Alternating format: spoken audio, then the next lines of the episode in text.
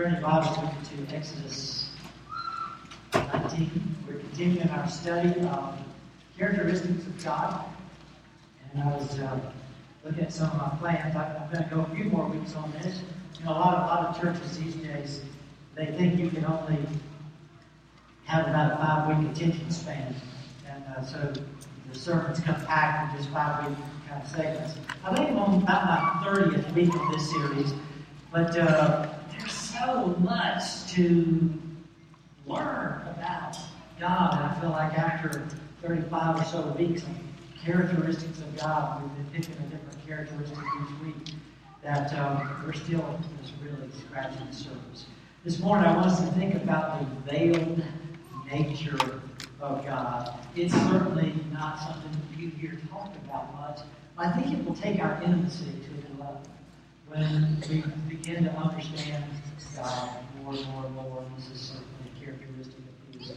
Um, it reminded me of my dorm room in college. There was one year I had uh, I was in the tower atop Lookout Mountain, and I woke up um, the, the next morning. We had left our window during the night, and I woke up. I, I couldn't see across the room. The whole room was was uh, foggy as a thick smoke, and I thought, good grief, what's, what's going on? Maybe it's the heat system. And I, I jumped up wondering, you know, if uh, the place was on fire or what.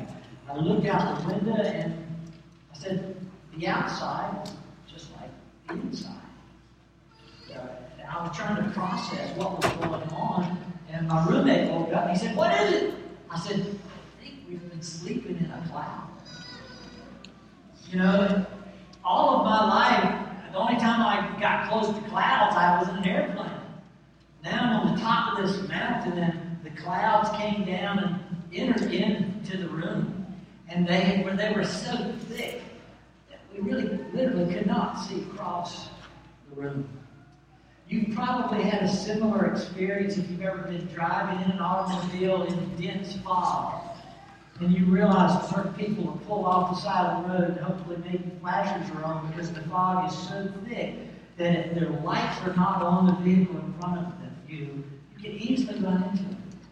You need something because of the thickness of the fog to, to, to help you with warning. I want you to have that kind of image as you look at Exodus 19. Especially, we read this last week, but we didn't spend any time on it. Verse 9, and he repeats it again in verse 16. Verse 9, the Lord said to Moses, Behold, I will come to you in a thick cloud, so the people may hear when I speak with you, and may also believe in you forever. And again in verse 16. So it came about on the third day that it was morning, that there were thunder and lightning flashes, and a thick cloud upon the mountain, and a very loud trumpet sound, so that all the people who were in the camp trembled. Now, obviously, uh, the people of God had been told, and then that God was going to show up, and then God did indeed show up. But when He shows up, even with all the other theatrics of thunder and lightning flashes and loud uh, noise, there's this thick cloud. And so they're not seeing God as intimately, maybe as, as we would like, and yet there was no doubt they could see Him, they could feel Him, they could hear Him, even though there's this thick cloud surrounding them and surrounding Him. I to think about how to recognize a God that is veiled and what that means for us as we grow in our relationship with Him. First of all, just recognizing this cloud of God. God is obviously present in Exodus 9, uh, verse 19, verse 9, and verse 16. He's obviously present, but as great as He is in His presence, you know, the thunder, the lightning, the, the noise, the cloud that just comes upon them, as great as He is, as awesome as He is, it says the people are trembling. They've never been in the presence of something so great. As great as he is, he is still not before them in the full blaze of his glory. There's so much more. But that so much more is hidden by the cloud. And the cloud is described consistently as a thick cloud. So it's, a cloud you really can't see through. It's so thick. And that's the cloud we have here. Let me show it to you in a few other verses. Look at 1 Kings chapter 8, verse 12. 1 Kings 8, verse 12. It says, Then Solomon said, This is Solomon addressing the people of God as he's brought the ark, he's built the temple, he's brought the ark in, and Solomon said, The Lord has said that he would dwell in the thick cloud. When they had their opening ceremony in that, that uh, temple, thick cloud entered that place. And Solomon said, Well, it's kind of what we were expecting. Because that's what God said he would do. He would, he would be in the thick cloud. Look over at Second Chronicles, chapter 6. Second Chronicles chapter 6, verse 1. Then Solomon said, The Lord has said that he would dwell in the thick cloud. Here it is in Chronicles, verse 18, same passage.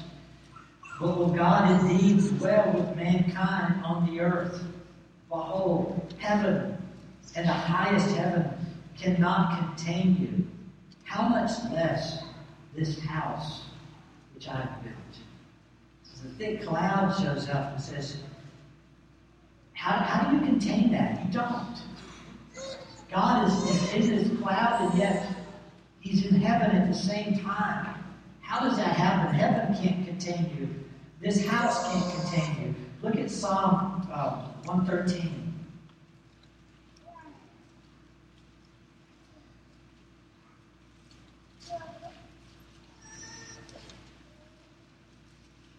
Psalm 113, verse 5 and 6. Who is like the Lord our God, who is enthroned on high, who humbles himself to behold the things that are in heaven and in the earth? Literally, the terminology there God humbles himself to look into heaven and earth. For humble, think of the word stoop. So if, if I'm standing up and there's something down here, you know, I gotta, I gotta stoop to, to look into it. And that's the picture the psalmist is giving us there. It says, God is enthroned in the heavens. And yet, really to look into the heavens, he's, he's got to kind of get down on heavenly level because he's above the heavens. And for him to get down on an earthly level, he's got to go beyond heaven and stoop down to earth. We often don't have that grand a image of God, that He's over heavens and the earth, that He's created heavens and earth. And He's, he's uncontainable. So when He comes and shows up, He often rides a cloud. And it's a thick cloud. And He descends upon it. Now, Think through the same kind of concept when, when uh, God told Moses, I want you to, to erect a tabernacle for me. And uh, as you lead the people out of Egypt, we, we need this tabernacle, this place of worship where I, where I will meet with you. And I will meet with you face to face. And so they constructed the tabernacle just like God said. You, you know the story. There's, there's this outer court, there's an inner court, and then there's the Holy of Holies. And between the, the holy place and the Holy of Holies, where the Ark of the Covenant was, there's this veil. And that veil that God constructed, or told them to construct, that was taken into the temple too. So this temporary structure was moved into the temple as well, and they would have a holy place and a holy of holies where the ark of it, where the ark of the covenant was, was where God was to dwell. Let me read some of it to you. As you, as you look at Exodus 26, verse 33. Exodus 26, verse 33. says, You shall hang up the veil under the clasp, and you shall bring in the ark of the testimony there within the veil. And the veil shall serve for you as a partition between the holy place and the holy of holies. Uh, another passage, Leviticus 16, verse 2. Here's the first priests were ordained and sent into that holy of holies. Those were the only people who would go in there. Leviticus 16, verse 2 says, The Lord said to Moses, Tell your brother Aaron, Aaron was the first priest, tell your brother Aaron that he shall not enter at any time into the holy place, inside the veil, before the mercy seat, which is on the ark, or he'll die. or I'll spare. I will appear in the cloud over the mercy seat. Now, interesting, as you begin to think that through, uh, Aaron is one of the few that he can be cleansed in the holy place, and then he can pull back the veil and go into the holy of holies. But here, uh, God's telling him, don't go in there anytime. Don't, don't be flippant about this. If you are flippant, if you go in there without due process, you will die. Anyone who sees God will die. And so he understands the process. He follows it meticulously. He had a couple of sons who didn't, and they died. Matter of fact, that the, the fear of death was so great for the priest that after um, they had a body died, Aaron's sons, they started uh, uh, wrapping a rope around the priest's feet. They also had bells on their on their robe. They wanted to make sure they were still tinkling in there. You know those bells. If they couldn't hear well, then they died. Because they, they went into the presence of God. And if you go into the presence of God wrongly, you die. And so they had the rope, because they didn't want to go in there after them. They had the rope to pull them out under the veil. That's how serious it was. And God is telling Aaron this, says, make sure you don't go in there wrongly, or you will die. Now notice also God's over the ark, over the mercy seat. He's in the Holy of Holies, but he's still in a cloud. Even after the veil, after the partition, after all the warnings, there's still this thick cloud in the Holy. As like a double partition. You don't waltz in to the presence of God. Now, because, because some people miss that, people are confused at the language of, of Exodus when it talks about Moses, you know, walked into that, that tabernacle, that place where God was going to be, and he met with God. And he met with him, says, like no other man, face to face. And we take that language and we say, that's what I want. Lord, give me that kind of intimacy to be able to, to speak with you face to face. Look at Exodus 33. This is where it's at. Exodus 33, verse 11 says, uh, Thus the Lord used to speak to Moses face to face, just as a man speaks to his friend. Well, that's what we want. And I, I pray that. Lord, I want that kind of intimacy. I want that kind of relationship. I want to be able to, to see face to face. Well, let me clear up what this context really is. We, we memorize or focus on verse 11 and we miss verse 10. Go back a verse. Exodus 33, verse 10. When all the people saw the pillar of cloud standing at the entrance of the tent, all the people would rise and worship at the entrance of his tent.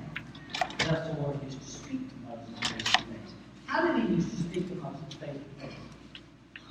When people saw the pillar of the cloud here you, you see a different description of the cloud. It's, it's a thickness that resembles a pillar.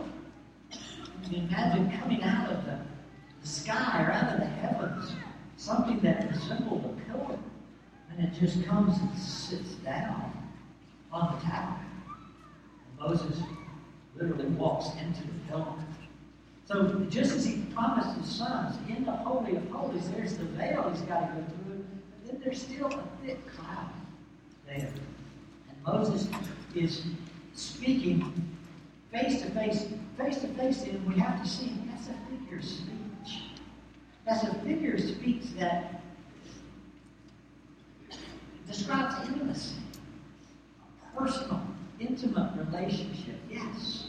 But it doesn't describe for us here great clarity of vision because of the thick cloud, which is why, the same chapter, Exodus 33, in the book, verse 18, Moses said, I pray, speaking to God, I pray that you show me your glory. And he says, I myself may, will make all my goodness pass before you, and I will proclaim the name of the Lord before you. And I'll be gracious to whom I will be gracious, and I'll compassion on whom I'll show compassion. But, he said, you cannot see my face. No man can see me and live. Wait a minute. You see, just a few verses it says you're supposed to be face to face, and now it says you don't see my face. Why doesn't he see his face? Because of the big cloud. The face to face was just a figure of speech. This personal intimacy that we can't have with God. But God still is dwelling in this thick cloud. Um, you see it all through the scripture. Sometimes we miss it, but it's, it's, it's clearly there. I shared it with you when we looked at Isaiah 6. Isaiah came into the temple. He says, I saw the Lord on his throne. And then he begins immediately describing characteristics of God, like the train, uh, the, the back quarters, the, the, the flowing road. And that's all you get. It's the same thing that God showed Moses. He said, I'm going to pass by and I'm going to put my hand over the cleft of the rock where you're at, and you'll be able to see behind quarters. You'll be able to see characteristics of me. But you never get to see God in the full ways of his. Moses didn't see it. Isaiah didn't see it. They always saw this thick cloud when God showed up. Um, you know, that's why nobody has a description. Nobody says, I saw God. He's got brown eyes and bushy eyebrows, small ears, you know, tough nose. We don't have any of that. But nobody's seen it. There's, he's always dwelling in a veil, this thick cloud. And we don't have that description. Even when we get into the New Testament, it's interesting.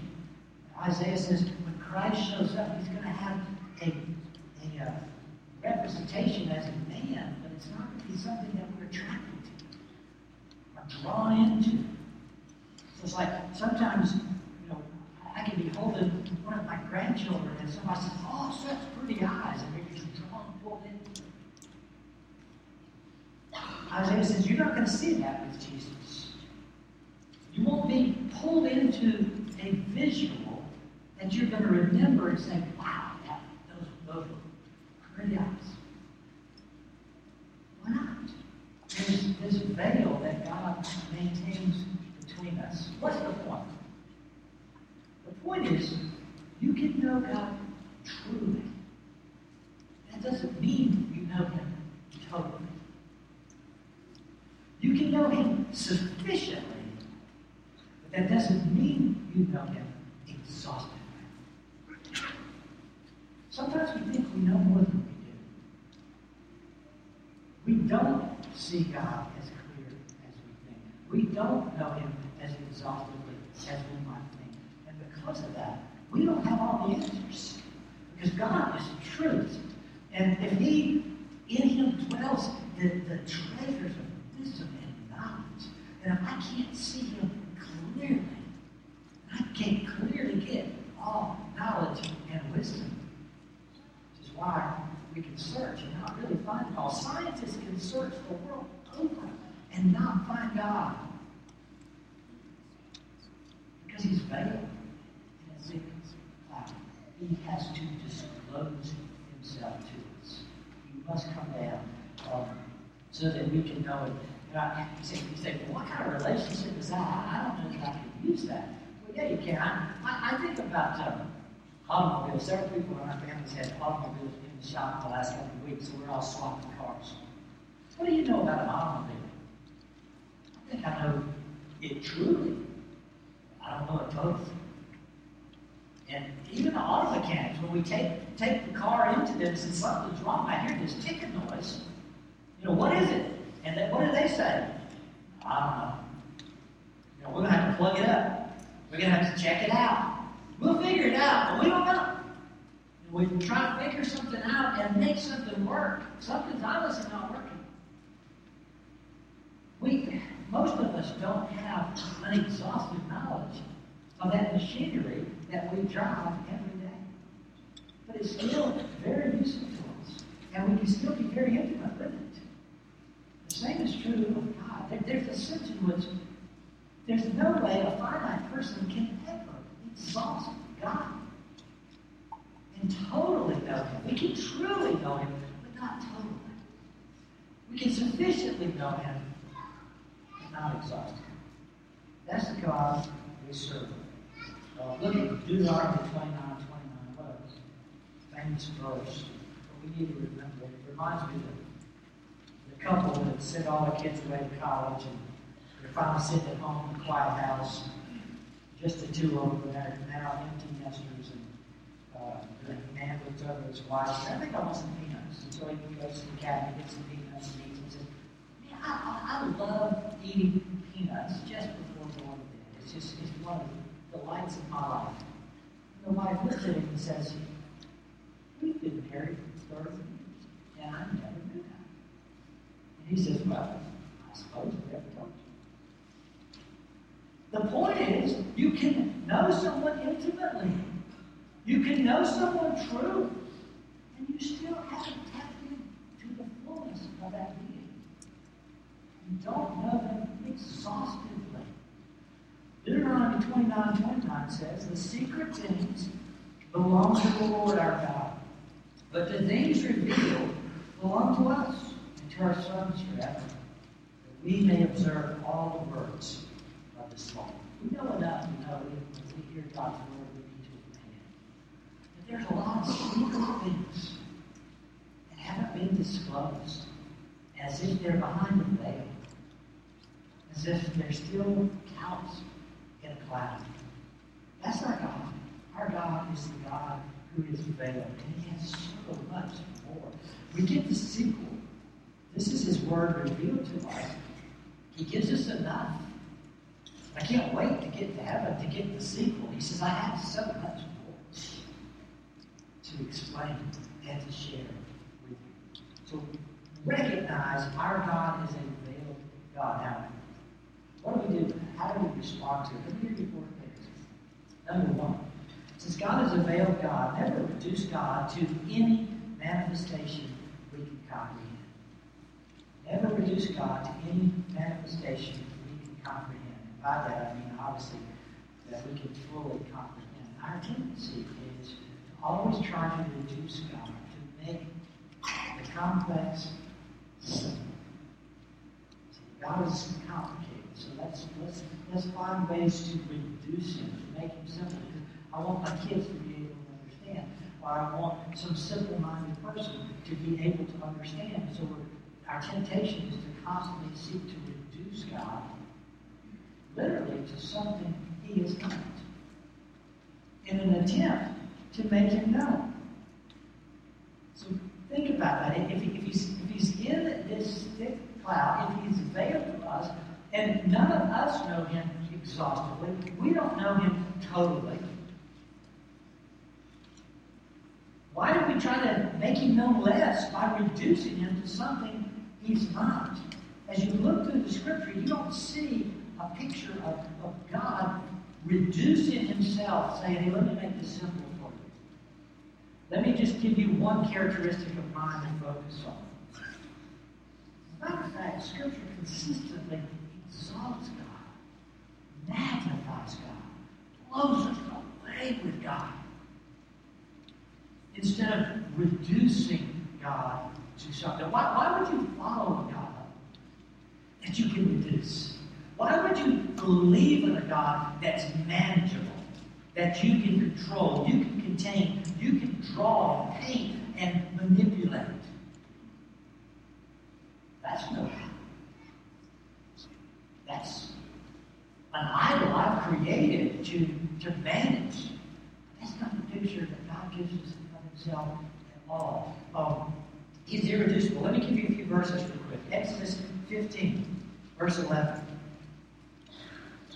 Exodus 15, verse 11. You start seeing this trend in Scripture. Who is like you among the gods, O Lord? Who is like you, majestic in holiness, awesome in praises, working wonders? I mean, rhetorical questions. Who's like you? And the answer is no one. And no one is that awesome. No one is that majestic. If no one, then God, you are incomparable and indescribable. Because there's no one like you. That's the description God gives us himself. And see him fully. I know that he's beyond anything I've ever seen. And anything I ever will see. There's no one like him. Look at Job 36, verse 26.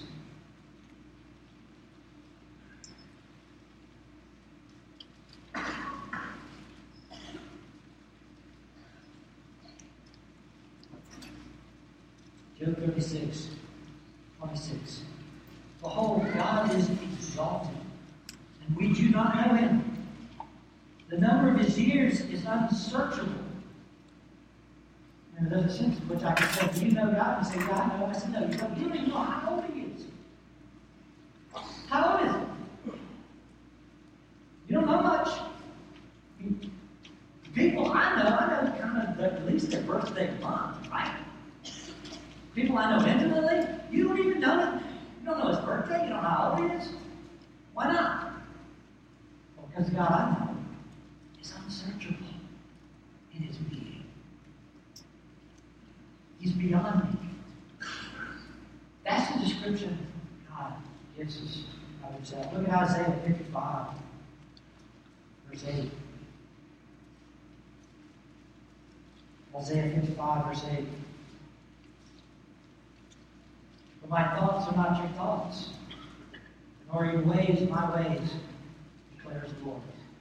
Whatever you think, God, God says, no, that's, not quite right. Whatever you think, in my ways, I'm, I'm, I'm cleaning them up. I'm, I'm holy. God says, mm, you're still not there.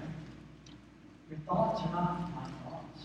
Your ways not my ways. One other quick verse, Romans 11, verse 33. Romans 11, verse 33. Oh, the depth of the riches, both of the wisdom and knowledge of God. How unsearchable are his judgments and unfathomable his ways. God is beyond us. He's beyond finding out. Um, so when you want to present God to your friend, or to your family, or to a stranger, how do you do that?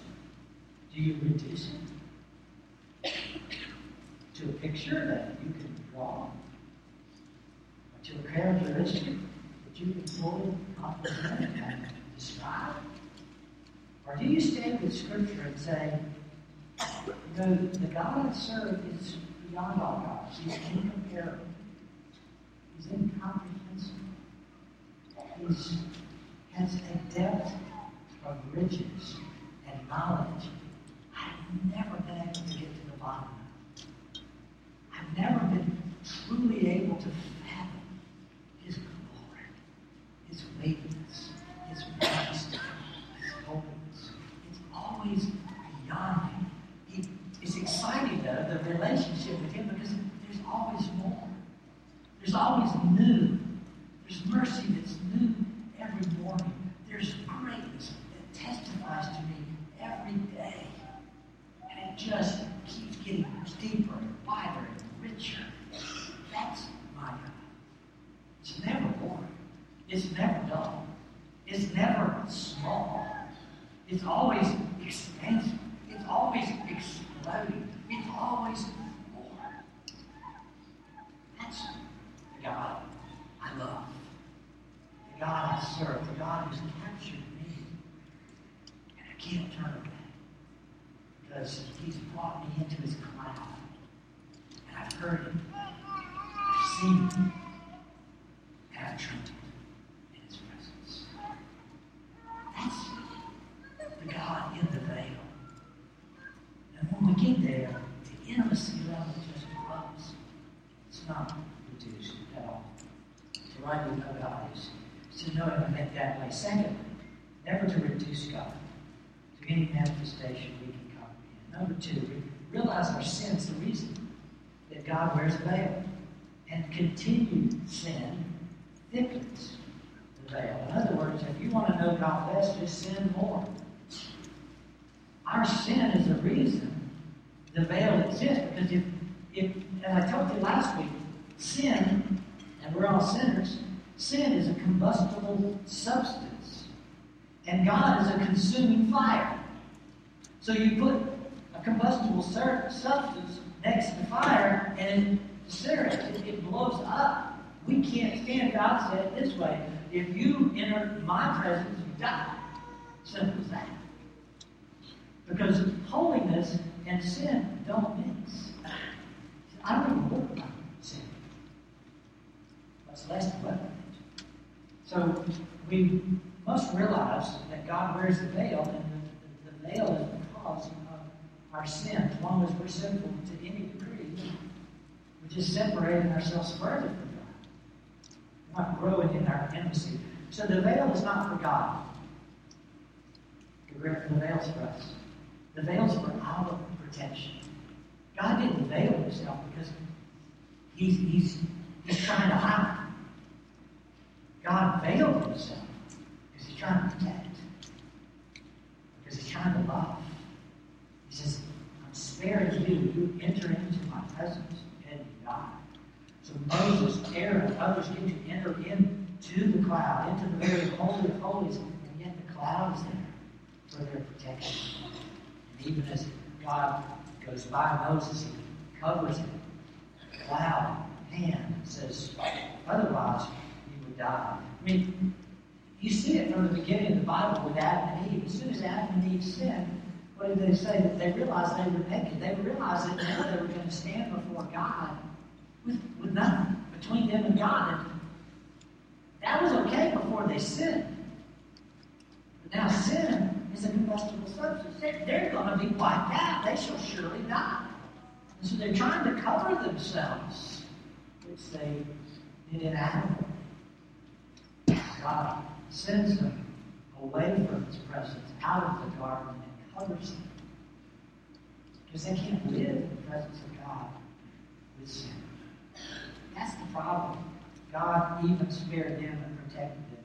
Let me show you a couple of practical verses. Isaiah 59, verse 2. This is just day-to-day practical stuff. Isaiah 59, verse 2.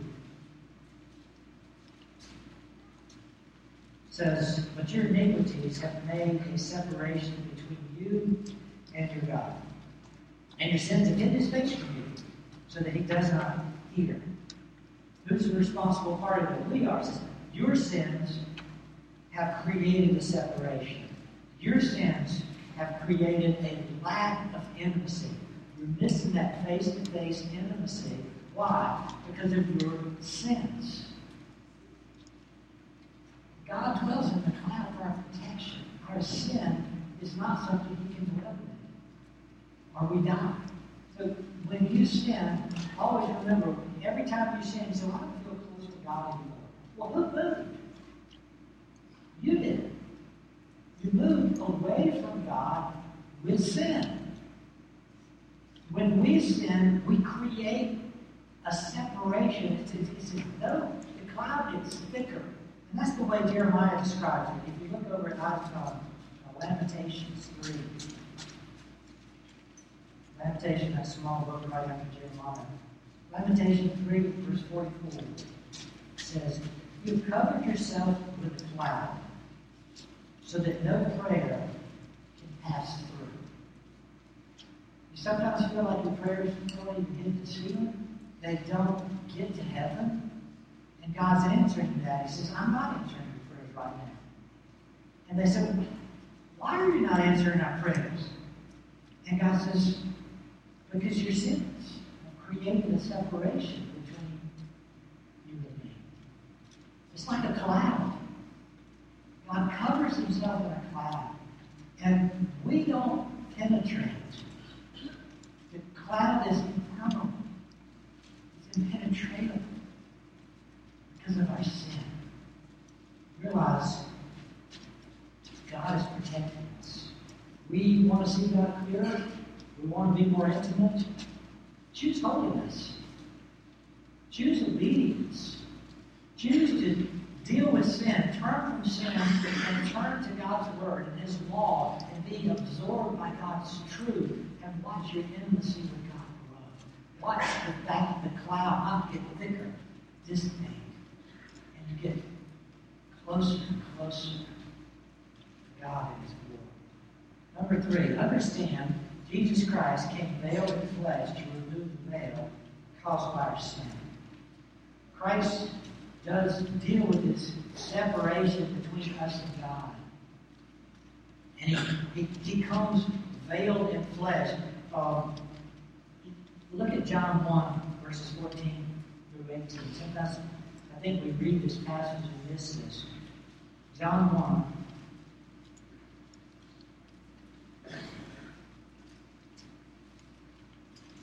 Great story starting by telling us Jesus is God. Jesus was in the beginning, was God.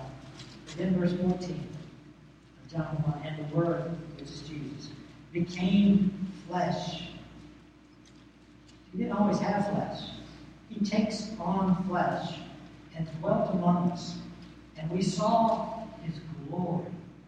Glory as the only begotten from the Father, full of grace in verse 18. No one has seen God at any time. Obviously, seeing God's a big deal.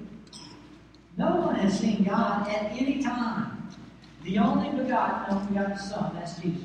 The only begotten who is in the bosom of the Father, he has explained him. So nobody's ever seen God. Why? Because God is veiled. Then Jesus shows up, and he shows up in the flesh. He says, and are we seeing God?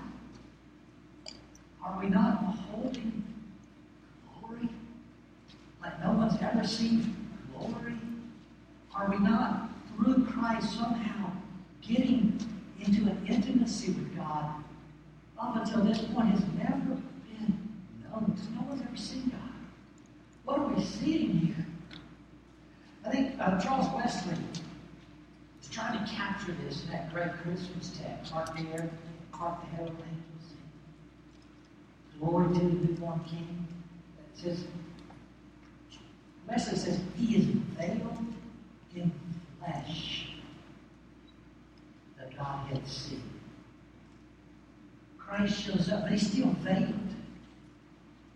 He became flesh. The cloud takes on flesh. Wesley said, yeah, we are seeing the Godhead just as we were seeing the Godhead in Moses' day, but it's still veiled. It's veiled now in flesh. And it must be, continues to be, veiled to a large degree. As a matter of fact, look at Philippians 2. Wesley has another statement. Philippians chapter 2. The other statement, the third stanza of Hark the Herald Angels Sing, um, Wesley says, mild, what is it? Uh, the mild child lays his glory by, something like that. Mild he lays his glory by. I think that's the text. He's talking about Philippians 2. Look at it, Philippians 2, verse 5.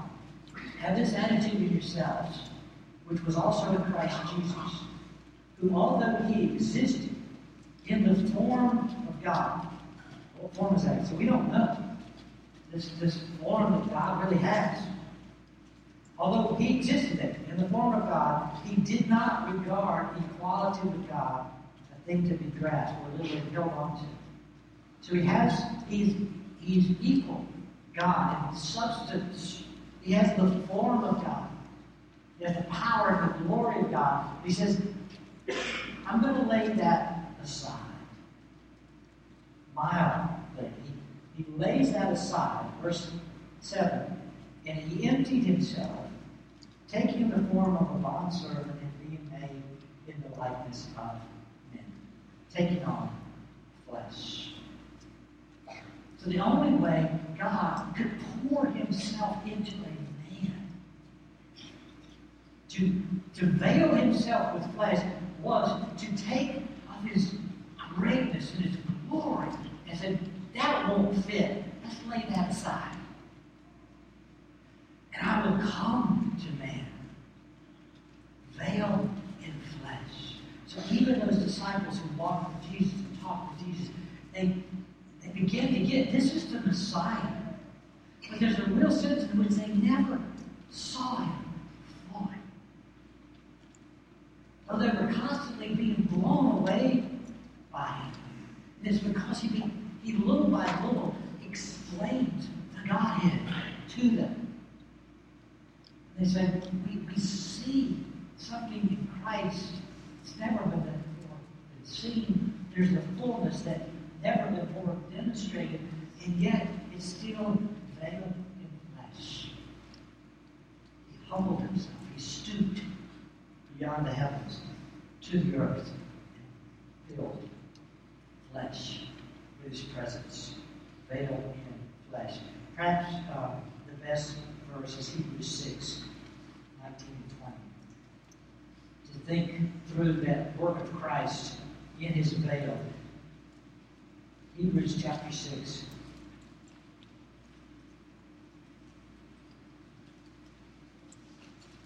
Nineteen and twenty says, This is the hope we have as an anchor of the soul. A hope both sure and steadfast, and one which enters within the veil, where Jesus has entered as a forerunner for us, having become high priest forever, according to the order of Melchizedek. So he refers back to that Old Testament veil we talked about, that entrance way into the Holy of Holies, into the very presence of God, where the cloud is. Only a priest could go there. Jesus becomes the great high priest, so he could make that journey. And Jesus indeed does make that journey. He sacrifices himself. He is our sacrifice. He does the priestly work of bringing the sacrifice and sacrificing himself. And then after sacrificing himself, entering into the Holy of Holies to present the blood of himself as our atonement. And so when Christ died on the cross, every one of the, the gospel writers, the gospels, they said, when he died on the cross, the veil of the temple was torn from the top to the bottom. Now, no one can get up there to the top. That's God. He's ripping it up and says, Christ is going in. Christ enters. And Hebrew writer says, so now he's in there. He's our high priest. He's in the very presence of God. He is our anchor. That if we are in Christ and Christ is in us through faith, we're already in the Holy of Holies. We're in the presence of God, and that anchor holds tightly there because Christ is there, and we're in Christ. Though He's veiled in flesh, He's entered as flesh to make atonement for our sins so that we can dwell in holiness as one who's completely forgiven, washed, clean, holy, as God is holy. Do we need Jesus? Absolutely. Without Christ, we can't begin to approach the Holy God. And that's who we approach. So, number four, only salvation by Christ can remove the veil of God for you or me. A lot of people say, well, I've searched for God, I haven't found him. Well, how do you deal with the, the veil issue? What do you mean the veil? The God you may be searching for may not be the true God. Because the true God is in a veil. He's veiled himself. And even in Christ, he's veiled himself. A lot of people don't think, they think they can learn and do whatever they want whenever they want, and they miss the whole veil issue. Look at 2 Corinthians 3, verse 6, as Paul addresses some of that to the Corinthians. 2 Corinthians 3, verse 6.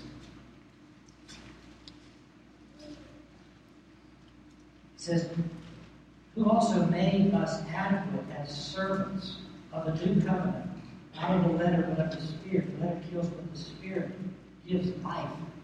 Um, I want verse 16, there it is. But whenever a person turns to the Lord, the veil is taken away. He's talking about, he says, we veil ourselves.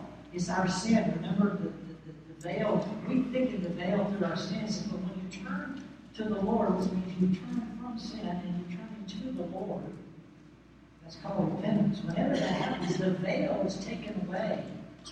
Uh, and you begin to see like you've not seen before. Look at chapter 4, verse 3. And even if our gospel is veiled, it is veiled to those who are perishing.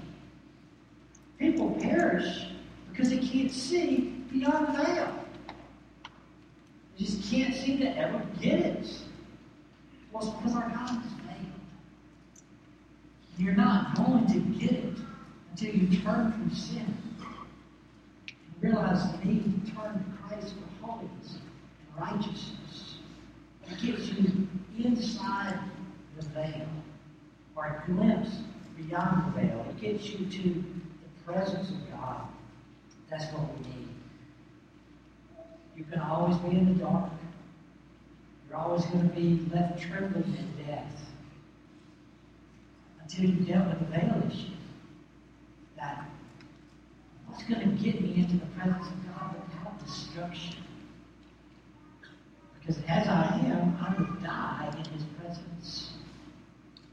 The only thing that can get me into the presence of God, the good news is that Jesus can do that.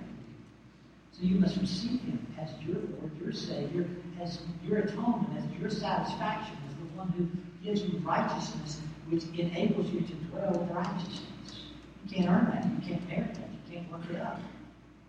Christ can freely give it.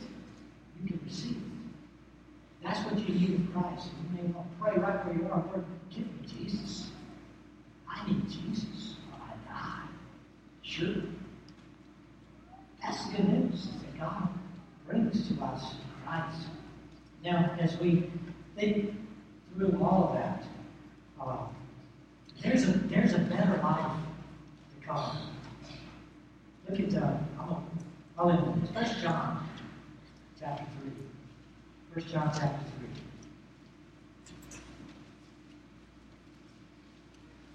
I'll end this message. You know I always have these two messages. This is this I got another message I'll to the table. First John chapter three, verse two. Love this. Beloved, now we are children of God, and it has not appeared as yet what we shall be. We know that when He appears, we will be like Him, because we will see Him just as He is. Do? Hasn't appeared what we what we're going to be yet. Why? Because it hasn't appeared what He is yet. But when we finally see Him in His fullness, He says, I'm going to transform you. And you'll be like me, holy, righteous. It hasn't appeared to anyone. People still think we're just hypocrites. You know, no better than we're sinners. Yeah, yeah, yeah, I get that. But you don't, you don't get what it is like to be loved by God and the excitement that gives us that one day in Christ we can see Him as He is without destruction. Yes. And we will be like Him. Eternal, indestructible, righteous, His glory, ever and ever. What a joy to be a child of God, beloved here, beloved of God, a child of God. Um, look at it this way: there's some some ethnic groups, perhaps nations, some religions that still practice a woman wearing a veil, and the woman is veiled from puberty on until marriage.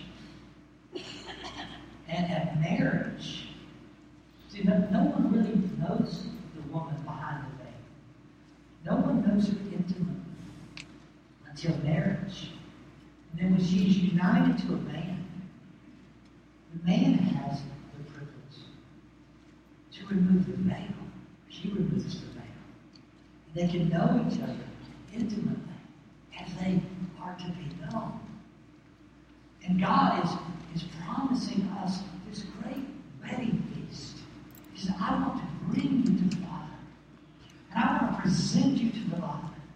And when I present you to the Father, want to unveil you as my bride who is without spot or blemish, who is holy, who is fit for intimacy with holy. That's where God's taking us. But until then, there's this veil. We, we long to see rent and removed. And intimacy is coming. Eye has not seen and ears not heard all that God has prepared. He opens the veil. He takes us in to his glory. Let's pray. Father, thank you for your greatness and your glory that's more than we can comprehend or penetrate or exhaust. Father, help us to know you truly. Help us to know you sufficiently. For those in who've been groping about in darkness, may they find the God of the veil. Draw them to yourself. Remove the veil now open their eyes that they might see. Christ is their only hope. He's their only anchor in the veil. Father, nourish us now through your word into greater intimacy with you even as we take of this supper. For we ask in Jesus' name.